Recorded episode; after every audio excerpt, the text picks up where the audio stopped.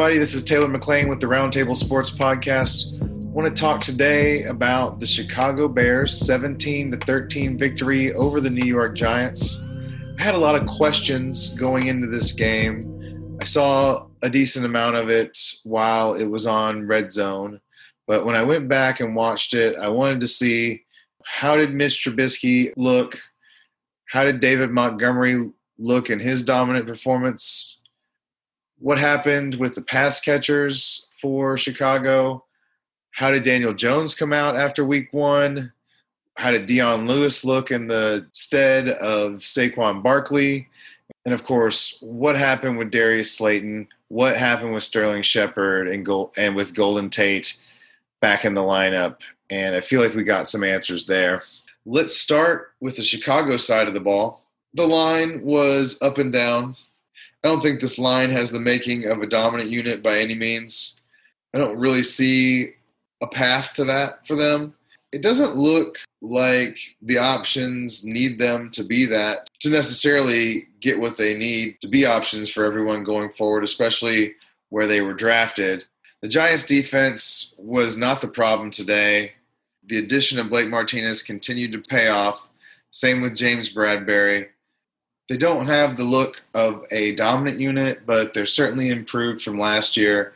Given some health on that side of the ball, they shouldn't be a complete dumpster fire. But it's also not somebody you're targeting.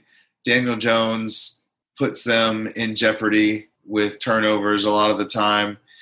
He's still working that part of his game out. That can lead to the defense being put in positions where they might get scored on more readily than others. And although they only gave up 17 points to Chicago and all of those points were in the first half, I still worry about that Giants unit unless it's a really great matchup. And of course, certainly depending on the health of Blake Martinez, because he seems to be propping that good unit up a good bit. Mitchell Trubisky had an up and down day for sure. Just when I'm out, he pulls me back in with a throw or he makes a play or he displays his athleticism. But still, overall, he's not an option for season long leagues. Hopefully, he's your quarterback three in a two quarterback league. If he's your quarterback two, you definitely want to look at upgrading that in a two quarterback league. I think he's going to be too up and down as a passer to really get anything accomplished. And then as a runner, even though he's quick and maybe even fast, he still doesn't run enough and he doesn't get enough positive yards when he does run to really be a factor there at this point. We'll need to see more from him in both aspects on the accuracy side, on the running side, just on everything. I kind of put the woes of this offense on him and the offensive line, to be frank. But he's not doing them any favors. He's holding the ball too long. He's making bad decisions, and it's not really doing a lot for sustained drives for Chicago. Now there was some explosive plays that really helped, and of course David Montgomery's play that we'll get to a little bit later on that helped, but still he's hampering the offense and I wish Nick Foles was in there and he was better, but if they're still rolling out Mitch, he must not be showing something. I really would like to see Nick in a game though, because he feels more like a gamer than he does a does a practice guy. I think that's been the case for years. So maybe there's still some upside in the offense for the pass catchers, which we might as well go on and move to the pass catchers because, like I said, season long leagues, we're not even looking at Mitchell until we get some uh, bye weeks at the very least. And then, even then, we're to have to see a juicy matchup pass catchers struggled with only 190 yards in the air, 18 for 28 for Mitch. So not a lot to go around for the pass catchers, especially when David Montgomery caught the bulk of that with his 28 yard reception. That play was beautiful. not to skip ahead to the running backs, but he looked good as a receiver. So I don't think they have to necessarily use Tarik Cohen all the time in the passing game, although they split snaps pretty evenly, and they definitely still want to use Tarik Cohen. Not to get ahead of myself here, but let's talk about Allen Robinson first. I say let's talk about Allen Robinson instead of the pass catchers because I believe at this point that he is the only person worth owning in the receiving corps. Anthony Miller looks good when he's on the field, but Mitchell is not going to be able to sustain two wide receivers, and Allen Robinson is by far their best one. He is still going up and trying to get balls. He's still trying to do the things he does to that makes him a really great receiver, really. But I just don't believe in Mitchell Trubisky, and he really looked bad on this day to me. And maybe it was just that he looked really, really like himself. It's just it worries me for everybody's value, and I just wonder how that's going to play itself out if Chicago gets some tougher competition. Allen's lackluster day was a product of Chicago being up as well. With them being up and it taking the Giants all the way to the fourth quarter to truly challenge them, they didn't really have to have any garbage time. They didn't have to push the ball really all that much. They were pretty content to run the ball and really hide Mitchell Trubisky as much as they could. And that made Allen and the rest of the, of the targets suffer Allen is just too good to give up on. It does give you some hesitancy as far as the consistency goes, but where you drafted him, you probably don't have better options, especially the deeper le- the league. It's not somebody I would be targeting in trades necessarily. You might try and buy low if somebody's really panicking. In trades, it's all about how the other person feels too. It's a, it's a poker game. You might not have the best cards, but you're playing the other person and what their feelings are they might not have the right take. They may be feeling differently and they may panic. So you want to check in on the people that are underperforming. I'd check in on Alan just because there could be better days and they absolutely could be panicking. But I am concerned about Mitchell and that makes me concerned about him. So let's hope that there are better days ahead for Allen Robinson and more targets. I believe that could be the case. I don't think they're going to be up on people like this extensively, but their defense is good. So that could lead for them to have more leads. They're not going to get to play the Giants and their stifled offense all that often. As a matter of fact, I'm pretty sure that's the only game for the year. So we'll need to see how they do other units, but we'll see. Let's move on to the main event. I nearly couldn't stop myself from talking about it moments ago. Let's talk about David Montgomery's day. The reception obviously was big. The score of the touchdown. It was a huge play during that part of the game. It was explosive, and he looked that way pretty much the whole game. There was a scary time where he went into the locker room for a potential neck injury, but he came out just fine and looked just as strong afterwards. So hopefully that didn't cause you any anxiety. I saw him go down and saw him checking the neck, and it did hit me with a wave of anxiety because I do have some David Montgomery he dropped precipitously because of news that he had hurt his groin in training camp. You thought you were going to miss some weeks with him, and he, although they babied him a little bit last week, they had to have him to run out the clock on the second half, really. And when you throw in the reception, with you when you throw in the strong runs, it certainly made you feel good about David Montgomery, especially in the ninth, tenth, eleventh round where you might have got him hopefully that's where it was earlier in draft season. Clearly, that probably would have been a lot higher. But you're even happy then, just because he seems to have consolidated a lot of the value in the running game, uh, even with the Tarik Cohen extension today, and with his usage in the passing game. I certainly felt good about Montgomery. I'd like to see him get more snaps. They basically split the snaps. But when they were running the ball, it was David Montgomery, and he caught the ball too. I mean, he was their leading receiver on the three targets, but most of that was the one catch. I think if I was targeting David Montgomery, I would think of him as a very high end flex. I would think of him as a medium level RB2. He's still with the inconsistency of the Bears offense it's not going to be perfect. So you want to keep that in mind. There's going to be days where they might get behind. The good thing was with his use in the passing game and with the added explosion he looks like he has this year, he looks more like the Iowa State back that he was back then. And he was all over the field for Iowa State and they used him in all types of different ways. And I think he can capitalize on that. So better offense for Chicago. That can only mean good things for David Montgomery. We'll hope he's able to build on the performance today. Let's move on to the Giants side of the ball. There was only 13 points, so uh, clearly it was a tough day for the offense. But we still need to talk about what happened because there was definitely some changes that happened, and we need to talk about the repercussions there. Let's go into the line first. The line was a detriment today.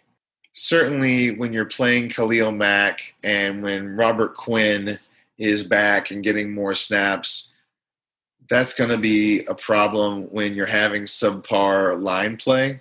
You know, they drafted linemen, they've signed linemen, so it wasn't like it was something they were unaware of beforehand. It's just that when your tackles didn't play super well, when they were able to get to Daniel Jones and get him off his spot, it makes for a tough day for the offense. Daniel was under pressure all day. There was big sacks and hits. Couldn't have been pleasant. You know, the offense is struggling. And then, of course, you throw on top the fact that you we lost Saquon Barkley probably for the year I don't think they've come out and said it was a torn ACL quite yet, but that was the fear, and it did not look good when he was tossed to the ground. Hell, he, I'm surprised. I was surprised he was out there on the play in the first place. He had nearly hyperextended his elbow on the play before that, but he's so tough. He went ahead and fell this time instead of trying to prop himself on the elbow the second time, and ended up getting hurt. That's tough for everybody. Nobody likes to see that, even though you know, a lot of people won't have him because unless you had a top two pick in one of your leagues. Nobody likes to see an injury like that. It makes the Giants way less interesting. They're going to be a disappointing watch from here on out, probably. But you know what? I'll remain hopeful that they can pull something together.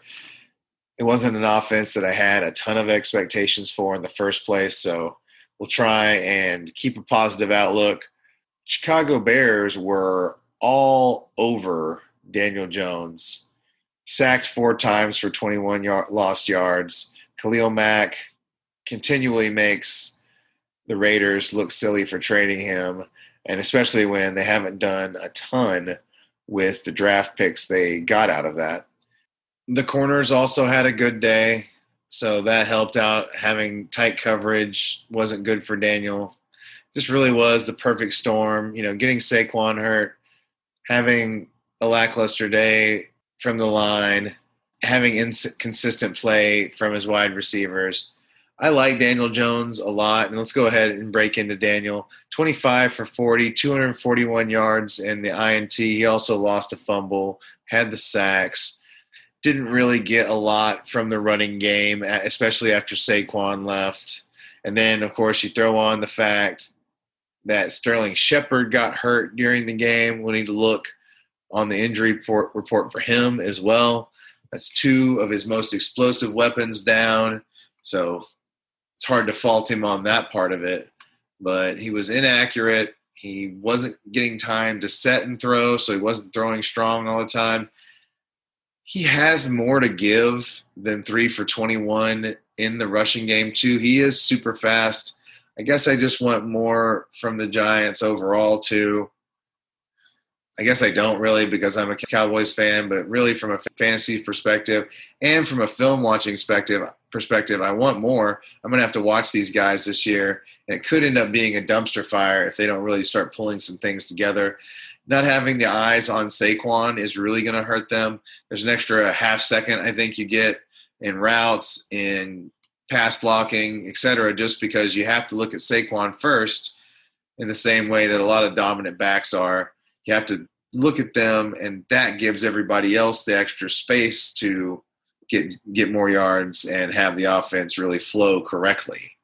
The Bears also kind of sucked the life out of the ball. That hurt the overall numbers.